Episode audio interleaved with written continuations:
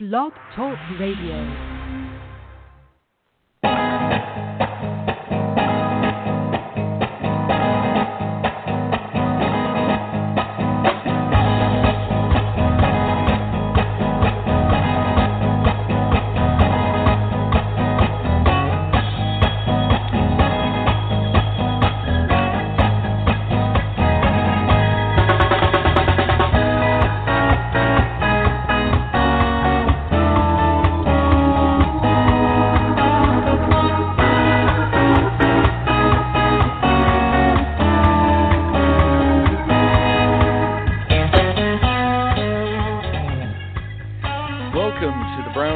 Show. I'm your host, Tory Gates, author of Searching for Roy Buchanan. Climate fiction has become a genre all its own, and a recent release on Brown Posey Press takes us into a somewhat dystopian world of a planet facing massive drought. Scientific efforts to create rain have gone awry, and only a few can stand the lethal precipitation they have wrought the rainwalkers. Matt Ritter is a professor of biology in San Luis Obispo, California, and author of a number of books on the state's natural history. And now he brings us Rainwalkers. Uh, Matt, welcome to the show. Tory, happy to be here. Thanks for talking to me. Well, I guess the first thing we need to do is perhaps uh, give us a brief overview of your work and what brought about this scarred landscape and the rainwalkers. Well, um, I am a, like you said, a biology professor. I um, have been a biology professor in California for 17 years and uh, teach about biodiversity, climate change, uh, ecology, mostly the ecology of plants. And over that 17 years, it's been uh, it's been interesting to see like the ratcheting and up of of people's rhetoric associated with climate change, and as more and more species are impacted, or we're seeing more extinctions, more weather events, it has become more and more central to my world. And uh, I have um, a interest in writing. have have been writing for a long time, mostly about the natural history of, of California's vegetation and plants. And uh, I thought and this could be part of a long conversation that we'll have, but I thought that potentially fiction has a way to make an impact on people's lives that nonfiction doesn't. Stories are very important. And in fact, we are learning more and more about how humans don't learn at all from data and actual mm-hmm. information. They learn from stories. And so, uh, in my effort to try to get people excited about potential change and uh, and and change that leads to some kind of solutions towards this climate crisis we're in, I turn to fiction about that specific topic. And to be honest with you, Tory, I didn't know really that I was writing cli-fi or climate fiction until um, until talking to the publisher about that. Well, we've um, put in uh, into circulation a few uh, novels in, and I suppose we've we've sort of pioneered a whole new thing called climate fiction. I had never heard of it until um, I started to see some of uh, our fellow authors with these these kinds of stories, and I thought, oh well. And then, while I'm not a huge fan of labels, uh, it's one of those things where it's sort of become a niche thing. But as you say, right now with the um, impact of our planet's uh, situation with regards to global warming or climate change or whatever you'd like to call it, you know, it, it's become vital, despite some people's efforts to say it's not even happening. Um, was there ever any point that maybe you were just frustrated with dealing with people who were being naysayers and said, "I'm going to write this," or how did how did the the process of the story come about for you? Yeah, well, let me answer the first question first about the uh, naysayers, and uh, and mm-hmm. and no, I rarely deal with or see naysayers in the sense that um, I, I am in California at a university. Call it a bubble, call what you like, but you, but but the existence of climate change has not been controversial in the scientific, biological, physical science community for well for 30 years the controversy mm-hmm. that you see is usually in in uh, sort of general media. General media goes for controversy. If you can find a consensus among 5,000 scientists about a, a subject and you can find two quacks that uh, will say, well, maybe that's not happening, then that's a controversy. It's not really in the scientific community uh, a controversy, but uh, that tends to get more clicks or sell more newspapers or whatever. So I don't see a lot of um, climate deniers or whatever you want to call them, and I don't think many people are. I think that the absence of action associated with climate change that we're seeing has nothing to do with denying it. It has to do with uh, the same things we all face in our day to day life, which is if you're going to face a very difficult problem, especially something that's off in the future, and uh, you have to make lifestyle changes associated with that, most people aren't going to make those. And I, I'm very realistic about that. The, you know, it, it, it could be equated to smoking, right? People smoke and you know that it could potentially hurt you off in the future and potentially and maybe not even you maybe you know and, and so that is what we're dealing with with with with climate change. It seems like it's like the perfect problem. It's too difficult for people to comprehend the whole thing. It moves at too slow of a speed and therefore you end up with uh, no action and and mm-hmm. and it's totally understandable. I get it. The the idea behind the story was was this that imagine if we could be confronted with the best case or worst case scenarios. How would we respond if we if we knew those best case and worst case scenarios? Is it possible to tell stories about best case or worst case scenarios? And then can you motivate people in that way to to learn about what's happening now and potentially how they would respond if they what if they were dropped in the middle of a, a broken up America with a desolate desert desert climate and how would they respond? How do scientists affect the the the the atmosphere or their environment and what could people do about it? Those are all questions i wanted to try to answer. And then what would a mm-hmm. human story look like in the middle of that context? Right well, one thing's for certain, you dropped us into that nightmarish landscape. And one of the first things that people have always told me, or almost always told me, is I want to go somewhere in your story. Take me to this place or take me somewhere I've never been. And mm-hmm, and, and mm-hmm. make me think I'm there. Well, you landed us there. And now California, the valley, as you as you put it, um, you certainly wrote about where you knew. Um, was there anything? Uh, was it your familiarity with the land that made it easy for you to write about it, or was there some other choice that you took to uh, set it right there and, and kind of recreate it?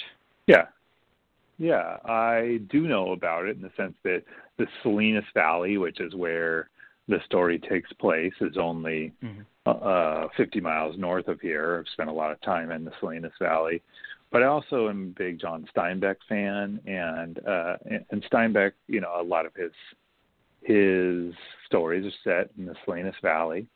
Uh, mm-hmm. East of Eden would be a good example of one set in the Salinas Valley, and I, I, I thought, well, what if it was a dystopian version of this bread basket or salad bowl, as the Salinas Valley is often referred to? The Salinas Valley actually currently produces more leafy green vegetables than any other place in the world. And so it's a very mm-hmm. fertile valley and very dependent on a very specific climate to to grow broccoli and lettuce and all of that. And so so uh, the the the setting of the novel was to take that and ramp it up and make it more extreme, in which that the future people are facing drought. Scientists and the in the face of the of this this long drought, they do what is called aeromicrobiology. It's actually it is it's a real actual field in which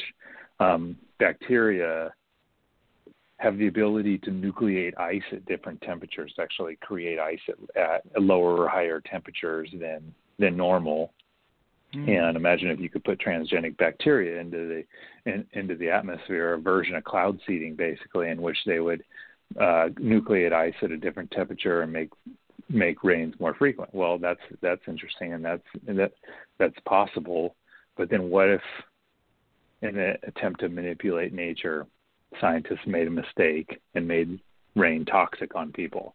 And so that that to me was an interesting conundrum to draw people into. The valley being very productive because of the water. Now the water has changed and the water is toxic to people and how are people going to respond to that that and how how would life change for everybody? What if every rain was toxic? How would people respond? How would our cities change? How would our planning change? Would we eat each other alive or would we come together as a community? It'd be interesting. Well, it certainly uh, seemed like it split, and um, there was sort of um, there's sort of a Mad Max type of feel as uh, our hero Willie Taft is uh, trying to make his way through this landscape. And he's an interesting fellow who has an insider's view because he was on one side and suddenly he's on the other. Tell us about him. Yeah, well, he is a he's a war hero that is uh, was like many young men in the valley uh, were brought into the the military not by choice but but mm-hmm. but uh, military service is compulsory in the valley. He happened to be good at what he did, did and uh, commanded a large number of people. Ended up in behind borders and warring territories, and returned saw ugly things during his time in service for the valley, and then returned to a small agricultural town called Gonzales in the middle of the valley. It's an actual town that exists now, and wanted to live out a quiet agricultural life with his wife and and their daughter. The mm-hmm. problem with that is that um, the upon his return to Gonzales, uh, the valley is becoming more and more desperate. The rains that are toxic to people are more and more frequent. There's also rumors of these people that you referred to in the, the title of the book, which are rainwalkers. People are capable of surviving out in the rain. And now people who could survive out in the rain would obviously be very powerful. They can operate in the frequent rains when other normal people can't. And so the valley administration is interested in locating those people. And their plan to locate more people who are rainwalkers is to begin to screen people in the rain. Those who people who don't survive will won't survive, but then they will be able to find rainwalkers, and they do this at, at at different schools in the valley. Meanwhile, co- people are collected for service. And more and more people are collected for service or public service or service in the oil fields that run the valley. And so it's getting darker and darker, and the valley administration is becoming more and more desperate. And so Will Taft, our hero, is in is in that situation, and what ends up happening is that he and his wife are collected they're separated from their daughter, who stays at the school in Gonzales, and they end up in the San Ardo oil fields and labor camp working there. They escape the labor camp together, and they end up. Uh, she ends up getting injured and dying during the escape attempt, and that's where the book begins, with him burying her next to the Salinas River, and his now journey to get back to her his daughter at the school in Gonzales before these uh, these screenings and uh, before she gets collected, before the screenings happen, before he gets separated further with her. She's in grave danger and he's in grave danger. Mm-hmm. And his his odyssey continues. Uh, it's interesting. He picks up uh, he picks up sort of a traveling partner, Zach. What does Zach play? It's not so much in opposition, but he seems like a counterpoint to Will in a certain way. What what does he serve in this story? Yeah, well, Zach is younger than Will. Zach is uh, more naive than Will. Um, Zach is a, uh, a, a traveling companion for him. Really, uh, on Will's journey, he ends up either purposefully or accidentally saving Zach and his grandparents. And, uh, and Zach, like many young men in the in the valley, have nothing to do before they get collected Zach is injured. He, he has a hurt leg, which we learn throughout the story how that actually happened. And then uh, Zach asks Will to come along with him.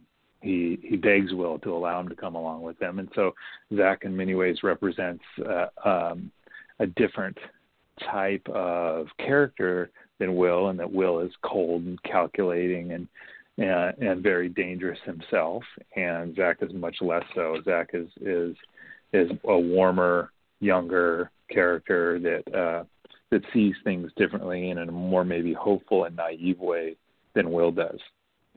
Mm-hmm.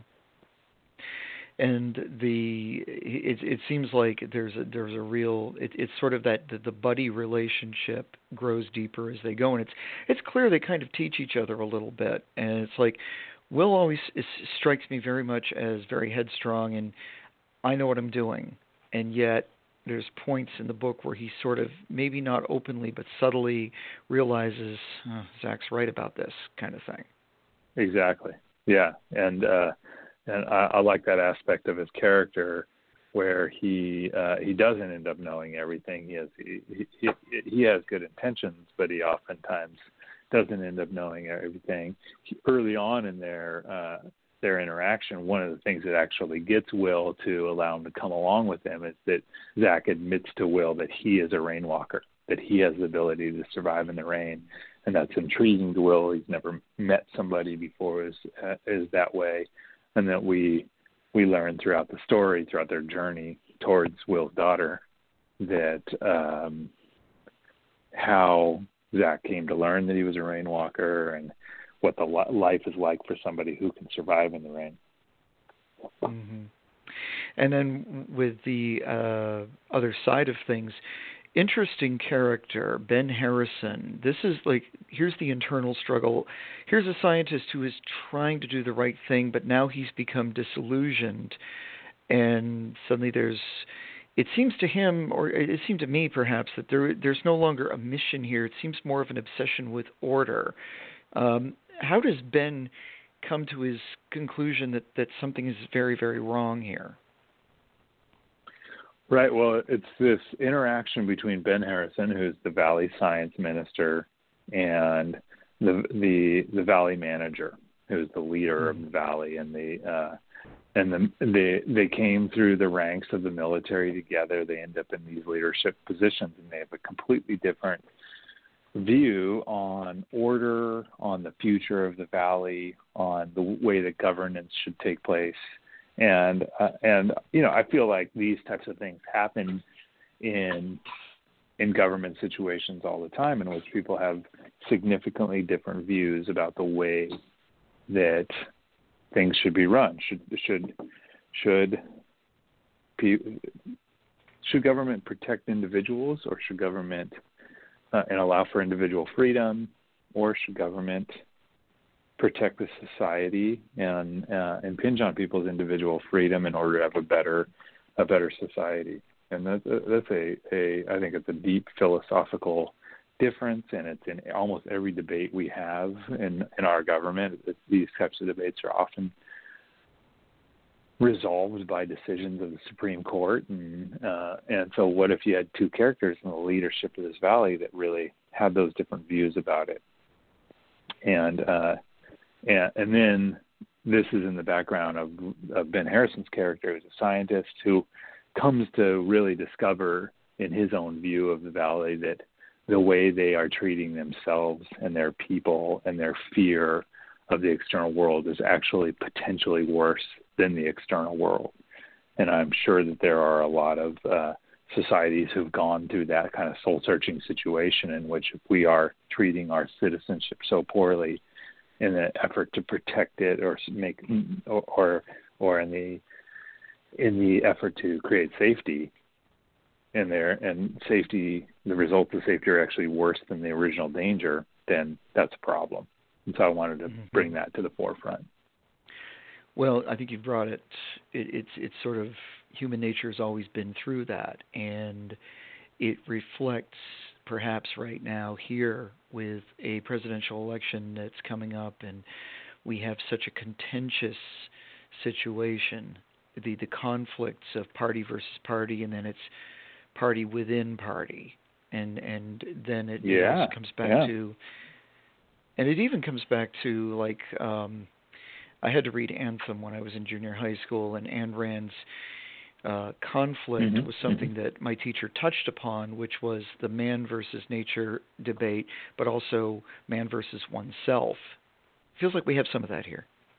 Yeah, yeah, I, I think I think we do, and and um, we push each other away from the center often, and I think that's happening now in our politics. I think it's happening, and it's happened throughout history. Is that uh, is that if we scrutinize political views and look for differences, and then those differences are more more interesting from a commercial point of view, then you end up getting more and more extreme views. And I think that's happened. A lot of nuance is gone in our in our in our public conversations now.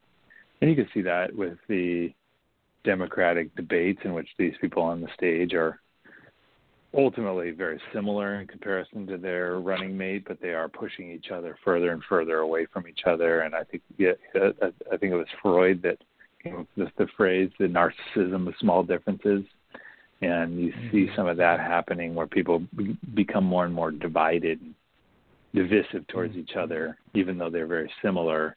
Because that is what's interesting. It's not what what unites us that's interesting. It's what our differences that are interesting. Us. And, well, yeah. And I wanted to, um, you know, and, and and I wanted to bring those sort of political ideas, current day political ideas, into an extreme in this valley, and it gives the opportunity in fiction to do that. The valley is surrounded by a wall. They're dealing with fear of an unknown external force, but they're also dealing with fear within the valley. I tried to bring it back to the to the current day U.S. and see how it how it, it, it degraded over time and how the environment uh, can degrade a country. All those things are um, are in the book. I hope. Yeah, that was one of the most interesting things. Was we never really know who the enemy is. It's like we never really see them or hear from them. And I thought, it's like we're just. It seems like we're just fighting everyone or anybody that we don't mm. recognize.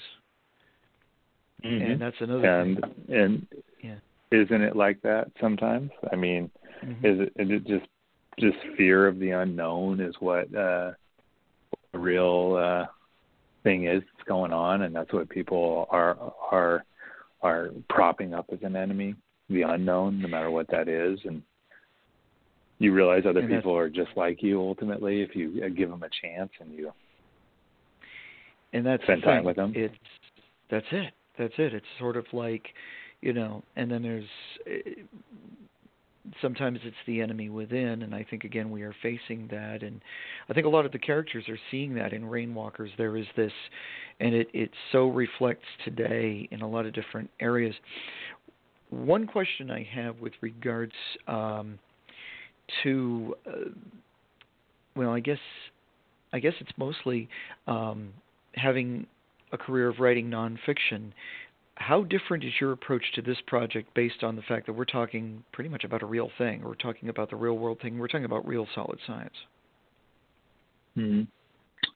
Um. Yeah, it's a, it, it's a different approach. Uh, I, I uh, in my my nonfiction books, I, I am much less speculative, much more careful, much more researched this book, this Rainwalkers, is well researched in the sense that I I knew about the details and I wanted to give very real details to put people in scenes and so on. But but but it, the the ability to speculate and then write things as if they have already happened, even though they're they're speculative, is a totally different approach than nonfiction. And uh, and a, and a, it's it's almost as if you're writing a history and you get to make up the history as it's happening mm-hmm. and and for me that's uh, that's a real pleasure and interest in and uh, if it, it's also difficult in a way that nonfiction is not difficult I think in that that you have to get the characters from here to there and how are you going to do that and how is that going to be done in a meaningful way and and how can those characters interact with each other and I think that's really what separates really poor writing from not so poor writing is the ability to for people to connect with characters. The characters have everyone has purpose. Everyone is going somewhere and doing something, and and they're interacting in realistic ways. And that's just not easy to pull that off for 250 pages. Yeah. Well, yeah, and it's it it has a double-edged sword. It's like you get to make the rules. You're creating your universe, but in my case as well is it's still here. It's still on Earth, so it's like I can make the rules, but I still have a few that I kind of have to follow. Yeah, and I think any good so if we call cli-fi a very specialized version of science fiction uh, and or dystopian science fiction, you have a mm-hmm. very specific set of rules in that as well as far as far as I'm concerned. I mean, I see a lot of bad science fiction and the way that bad science fiction is bad is they don't rep- recognize their own internal inconsistencies and they mm-hmm. they're breaking rules that they set up that um, that is just uh, inappropriate and hard to watch, and the writing is bad. And so the real necessity to set up a world in which you have freedom to set up that world, but once you're in the world, there are rules in that world, and you have to follow those. You can't break out of them or invent something new to get everybody out of a situation you know, Star Trek is mm-hmm. very classic with that, inventing some technological thing right at the end where they can escape and and uh and they didn't bring it up the entire time. So that that happens. But also, you know, comic comic type of science fiction is often very internally inconsistent where you'll you know, Spider-Man can stop a speeding train but then he punches people in the face. So he's got the strength to to to stop a speeding train, but with somebody being with that strength would explode at somebody's face, you know. And so, yeah. so, but that's not. Yet he's in a real fight, right? After you've stopped the train, it doesn't make any sense. So, so those uh, you, you, the internal consistency is is hard. It's actually hard to get it right. Yeah, and I mean, for some of us, like, I mean, I grew up with Star Trek too, and and it was like I think it was David Gerrold who wrote the Trouble with Tribbles episode, and he, he wrote yeah. quite a bit in his uh, on his own that he pointed out in one of his books about that very thing about how the the television program especially would just um, play fast and loose with the truth, and I suppose that has some or the truth within the system. Yeah. And yet you have all these different writers. They just reconfigure the reaction core, and they're good, and they can get out. Yeah, that's uh, it. Uh, okay. It is, it is very interesting. Yeah, and it's and it's each writer has that comes in with an episode is is coming up with their own thing, and they're not always yeah. consistent with the characters too, and that's that had to have been difficult to work on that show. Um, I know that certain people discussed it. I know Leonard Nimoy wrote about it at some length that he just felt like uh, people do some people just don't understand my character. They don't even understand this mission. They're just writing this thing and and right you know, yet they're writers on the show right. Yeah how did this happen? Yeah so it's like but yeah i i i understand that what you're saying because it's like in my own writing it's like i am still writing i'm trying to write real characters. I'm trying to create people that mean that have meaning and they have a reason mm-hmm. for being there mm-hmm. even if they don't say very much or do very much they're still filling a role and it's like i have to i have to make each person a little bit different because each human being is different and yet sometimes you wonder um, you certainly yeah, gave us yeah. a lot of in- interesting characters um, and you gave us some diametrically opposed when we've talked about willie and zach Ben sort of idealistic, but not really quite sure where he's at, and um, you know, so it's uh, then you have the fun. I wanted to I wanted to talk about or I wanted to ask about the bounty hunter, the guy that's like on the hunt for mm-hmm. Willie. Millard Fillmore. Where did this one yeah. come from? yeah. So um, so let, let me just make one comment about about the writers on shows, and uh, since right. I wanted to mention that is that um, you know, when I'm watching a movie, I will often look at the the which writers get credited in the in in the movie, and if you see all, big blockbuster summer movies that tend to have crap writing and more explosions and so on, you'll have six, sometimes seven writers that are involved in those movies. Yep. Really high quality movies very rarely have more than a single writer and a single director, and they are oftentimes the same person because it's one person's vision, one person's consistency, one person's idea of a, of a world, and not written by committee. And so, so yep. just alone with the number of writer credits on a on a movie, you can tell the quality of the writing. I think because it's very difficult to get four or five people together with the same vision, and, uh, True. and usually they're just trying to solve each other's problems.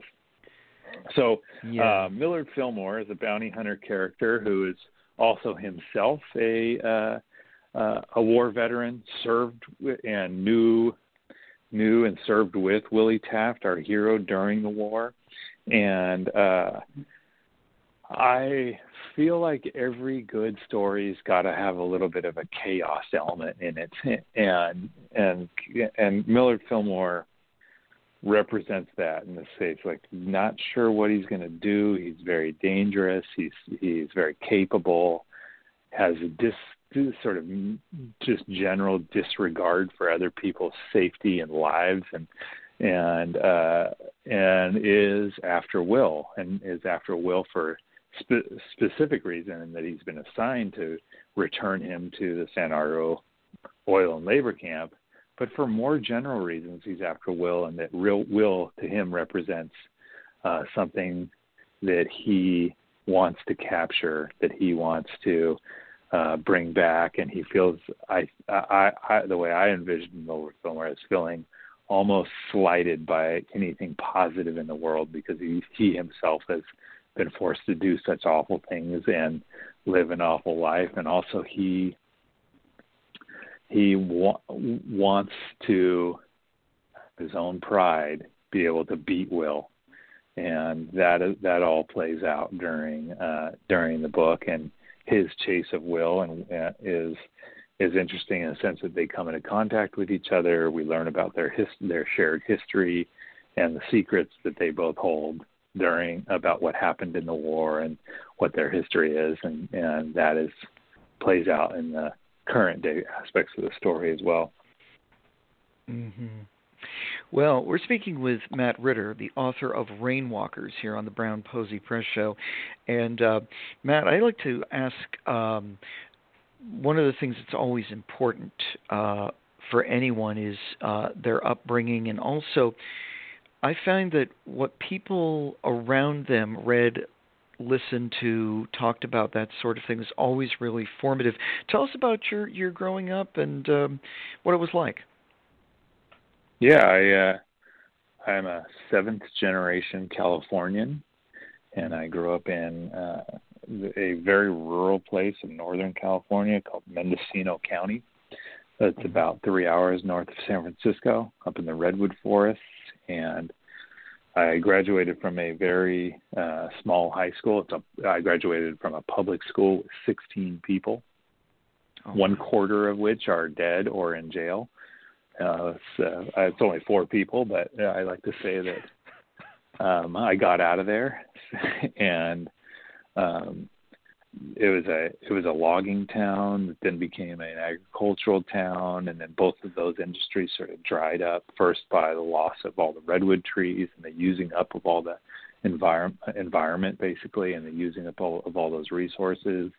And then ultimately uh the wine industry really um came in and consolidated a lot of land in that area and and then uh meth methamphetamine hit it pretty hard. My dad my dad was the uh, small town doctor, and him and my mom delivered babies all over uh, Mendocino County. They delivered about 200 babies in their time as midwives and doctors, and my mom was the administrator for the local. They ran a community health clinic basically, and small being the son of a small town doctor is an interesting thing. People brought everything you can imagine by the house for him to take care of at all time, all kinds of nights and all times during the during the night. And uh I had three brothers. So we lived in this uh, very rural area and we had a good time. And it was it's just it, it is interesting and vastly different than I have a currently have a 13 year old and a 15 year old and I'm living in San Luis Obispo which is not a big town but it's got 45,000 people in it much different mm-hmm. than the 800 people that were in the town I grew up in. And just interesting to see how different life is now for my children than it was for me in the 1970s, and uh, and I'm I'm happy about that upbringing. I I grew up next to a wooden boat builder who ran a, a, business called Secret Harbor Boatworks. He taught me woodworking very early on, a uh, which is a lifelong uh, hobby. And I actually worked as an apprentice for a famous woodworker in Santa Barbara between when I was an undergraduate and when I went to grad school. Came out of that that sort of back to the land, very agricultural small community, and went to UC Santa Barbara in uh, as an undergraduate and got a microbiology degree there.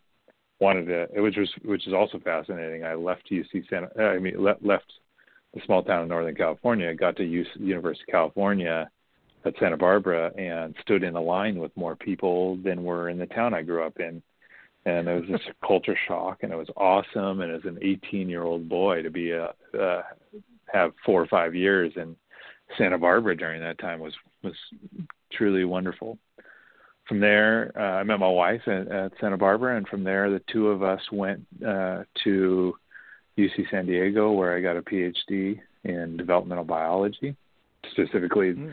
um, developmental biology of plants. I studied corn and uh, did genetically modified, uh, made genetically modified corn. Was very interested in agricultural and agricultural improvements through technology, and and uh, uh, and that's where I initially got interested in human manipulation of the environment and, and how agricultural technologies could really change the way people lived and how technologies in general could change the way people lived. And there's some of that in this book. And from there, I came here to San Luis Obispo, where where I, I won the job lottery. I got a a, a faculty position, and uh, as a as a faculty member in the biology department where I teach classes in ecology and botany and the things I mentioned earlier and it's been a it's been a great run and been writing all the time. That's what you do as a faculty member. You write and you write and you write. Then you read and you write some more. well, it's interesting that uh, because my background in writing largely through broadcasting is journalism, and I've been I write all the time, but it's not always what I want to write. I'm writing, you know, news copy. I'm editing news copy. I'm writing wire copy. I've done that. I've, um, and the energy that I disperse doesn't always go into what I want to do. Um, is it any different when you were working on Rainwalkers and you started to work out in this path? was it did you feel you had to alter your writing style or how you approached a project to to to make this interesting story to make this exciting and all that oh yeah definitely definitely so i like you have not always written everything that i want to write or everything i'm writing is not something that i want to be writing part of part of your job as a faculty member is is writing you know scientific papers, which is great, and I enjoy that. I was the editor of a journal, the California Botanical Society's journal, for five years, and there it's a thankless job of writing and editing other people's papers and and mm-hmm. uh so so yeah i have a method for writing uh fiction and that is i get up early every morning i spend an hour to an hour and a half writing every morning uh, when i'm home. And so i can usually get I travel quite a bit, but I can usually get 280 to 300 uh, days a year of morning writing, and if you do that every day uh, and and click the keys every day, stuff builds up, and it takes me. Rainwalkers took me to create the first draft was probably about a year, year maybe. Mm-hmm. Uh, maybe 15 months. Uh, Rainwalkers is actually my second novel. Uh, the the first one, uh, uh, one called Halo Around the Moon, is also uh, going to be coming out soon. That one is more is is a less straightforward, more literary, uh, uh, sort of upmarket fiction type book about um, about crime and real crime, and and uh, and is you know hopefully will be received well, and and uh, I wanted to well, Rainwalkers because I got this idea. I was really disturbed by what was happening. I, I wanted to write about climate fiction. I wanted to write about. Uh, I wanted to speculate and it was um, it was it was fun and it was interesting and and, and um, that that method that I mentioned of just writing every day and being very consistent about it has really generated a lot of words and uh, and and people wonder like how can you write so many books and so on? And the answer is just slowly like a train just grinding and grinding yep. towards towards the finished product. And and uh, I can't do things in big old spurts and spells. I just um I, I I just pick it up every day. And it's fascinating. If you go to the same place I have a little desk where I go to write the same every, in the same time every morning. If you go to that same place and you do that every day you mm-hmm. ramp up very quickly to where you were the day before you can actually I think you could write a novel in half hour spells if you did it every day and you did it in the same place you would it, you would be right back in it almost immediately on the next day. People feel like they need hours and hours to write stuff, and you as a journalist, you must know you don't ever get hours and hours sometimes to write stuff. You just got to oh, no. do it. You got to do it quickly. yeah, and, and there yeah. are times when you are under the gun, and it's like you need it now, and you yeah. just have to you just click the keys. do, do it. You hit it, and you just do it as best you can with what you have in those minutes or whatever time you you are allotted and you just give it your best shot sometimes sometimes the first draft is what you're going to have to run with and then at the same time most of us don't keep to the script when you're doing the news live or something. Um, a couple of my colleagues are very good at this and i have no idea how they do it but they can take their own copy or someone else's and they know what they're reading and they don't even know what they're reading. They just read it and then they improvise and improve it as they're going. It's almost like an actor. It's like you you get a script, but then you it's start. It's an awesome skill. Yeah. It is, and it's it's something you learn. I mean, I've I've gotten better at it over the years, but I remember people I've worked with that could just do it, and their timing was just impeccable, and you would never know that they were stumbling or pausing and going in and or in the back of their mind they're going what in the world did this guy just write how am i going to read this and then they get through it yeah and um, yeah, that's awesome. Well, it can be. I remember the first time I saw Gar- Garrison Keillor do that. I watched the Pearl oh, yes. Companion live once, and the the whole news from Lake Wobegon and the whole story. I pictured him having it all written out and so on. He's got none of it written out. He's sitting there at a microphone telling these very eloquent stories and using all this great language and none of it is written or it's been it's from notes and it's just an incredible skill of storytelling that some people have storytelling in the moment. Yes and there's there's some people that are just capable of he's a great example of it. He is someone who has great confidence in his craft that that he can just go up there and he improvises. You look at you watch improvisational theater or improvisational comedy, um, and you wonder how do they yeah. adapt. And we do that. Um, we do that to some extent with, with with broadcasting. I mean, when you, I mean, I started out as a DJ, and you know, you you think that you know what you're talking about, and sometimes you're able to mask it pretty well, or you're able to say something different and it comes from it comes from instinct and it also comes from just sort of going with it because you might think that you just did a horrible break and then it takes a while for you you to sort of look back at it and say you know what? Nobody noticed. Nobody noticed. You didn't know what you were mm. talking about right. and you made it work. Right. And you yep, get that happens for a to me with lectures sometimes oh where, yeah where I, I, I think I just gave a bad lecture and students end up loving it and you know you give three three three or four sometimes five lectures a week and mm-hmm. you get good you can't do 10 hours of prep for every hour of lecture and you get good at, at um, teaching people with less and less prep and trying to be inspiring and also per, you know, prepared in the sense that you're organized and it is i can see that skill developing more and more with time and practice mm-hmm. And the other thing too is, um, in terms of writing, I think everybody's style is a little bit different. You seem to use a very dif- disciplined kind of style, which is cool.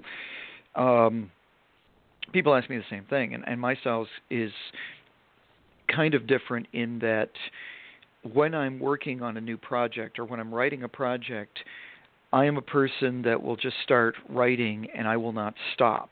And the problem is, wow, I could, I, I can do it, but I have to do it every day the same way you do. But the thing is, I'm working and I'm doing all these other things every single day.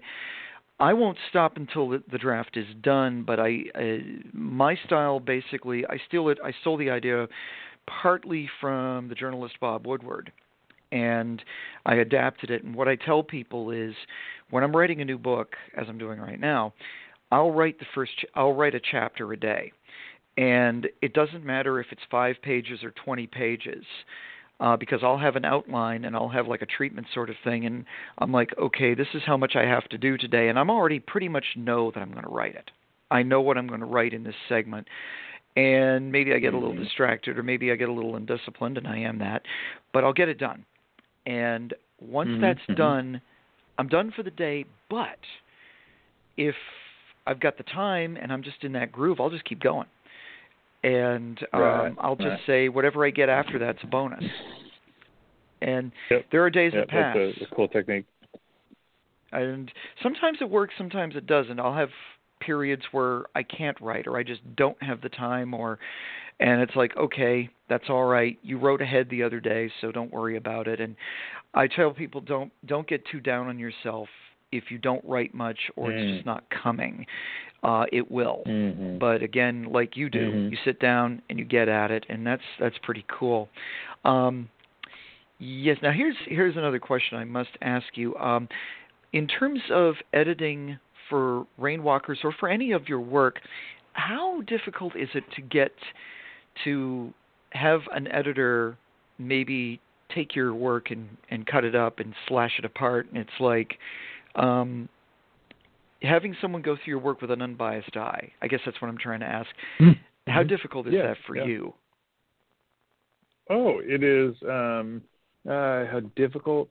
It's not it's not often that difficult and and actually um with the two novels I uh there was very little uh editing um that wasn't you know no no major changes that that that any of the editors of that wanted to see or like this whole character is unrealistic or this whole plot line doesn't work I'm pretty harsh Mhm. on those things initially, and so um, I've been lucky not to have whole sections of what I've written thrown out by other people or or totally totally disregarded.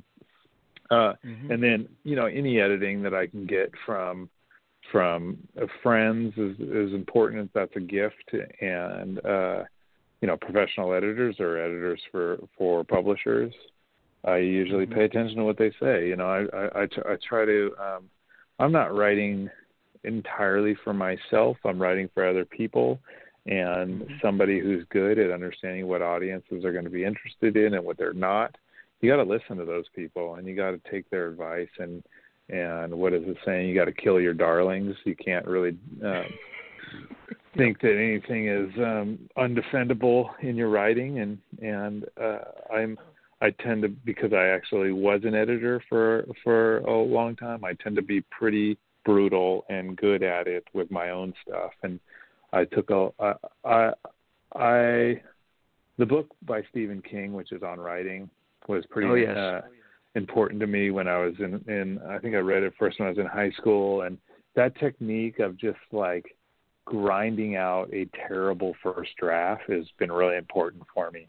And being a shit writer but a very good editor, that's like a, a thing that I think creates good writing. and that's that's the thing um i always tell people i bash out that first one and just get it done and i tell people your first draft is going to suck it's okay Yep. Yep. Yep. That's uh and it's funny too same with because me. yeah it's funny oh, my sister gave me on writing several years ago and i'd it's funny i'd i'd heard of the book but i i never read much of stephen king's work and i i not a horror fan i just am not and right. but uh Yep. she had she had come across it knowing that it was pretty important and it was it was like so i tell people this is a handbook this is it's like um one of my one of my mentors one of my old bandmates and the the fellow who helped edit Searching for Roy Buchanan, Dick Huntington, who is no longer with us.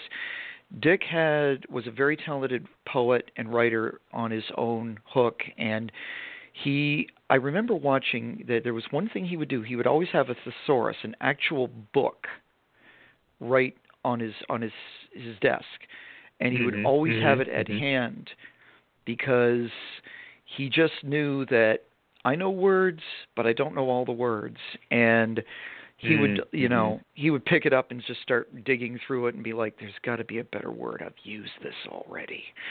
And i Right, i took yeah. that lesson and i use thesaurus.com an awful lot. Yeah, yeah, I do too, and I I uh, I use an actual paper thesaurus as well, and uh, and you're right that that there are people who are better with words than I am, and I try I try to, and I tend to try to write as simply as possible, complicated ideas that are as simply written as possible. I think are what um, what readers like, and not not fancy flowery writing. I'm not very good at that anyway.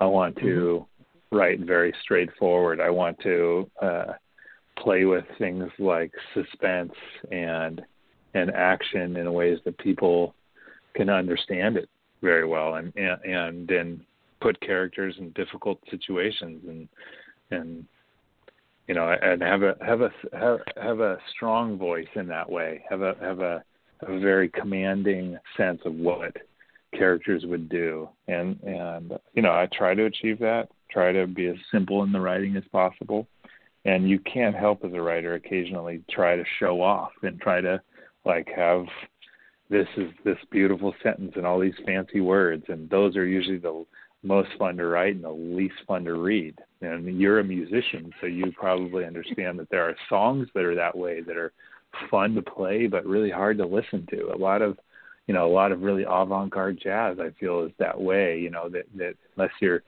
you're really in that world it can be hard to listen to initially. And so uh Yeah. but but wonderful for those players and those musicians to play with each other. And so so there's some of that in writing and uh, you know i try to avoid it. I try to try to be straightforward and simple as possible.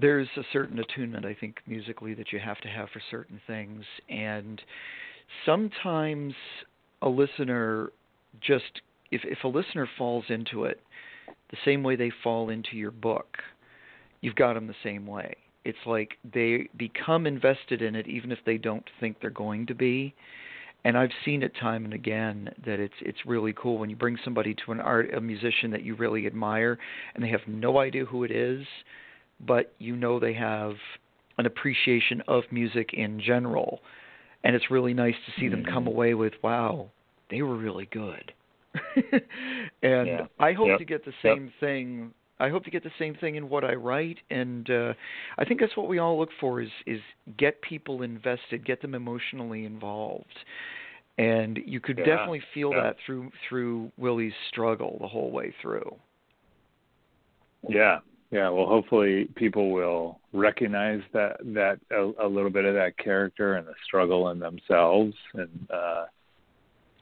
yeah, And in the time we have left now, you you talk about your previous work, Halo Around the Moon. Um, Mhm. When are we going to see that? Do you think? hopefully within the next six months, the book is uh, the the the book is done. It's been edited, drafts are out. Co- the the cover art is being made now, and so uh, it's coming along. You know, it, it, as you probably know, in writing a book, that it's a huge, long exercise in patience. Everything just takes Yes. so long in order to go from when you type the end to when you have a book in your hand is a massive amount of time, and so that's just um, that's just the process that I'm in now, and I'm I'm I'm uh, about well, I'm editing a third one as we speak. So I wrote a, a, a third one. It's very early on. I'm just coming up with the first draft of it. I'm done with the first draft, but going through and editing the first draft myself, and so that has been a fun project too, and I'm cranking them out. Well, that's cool. And uh, so uh, you are carving out another. You're carving out another path in terms of it's um.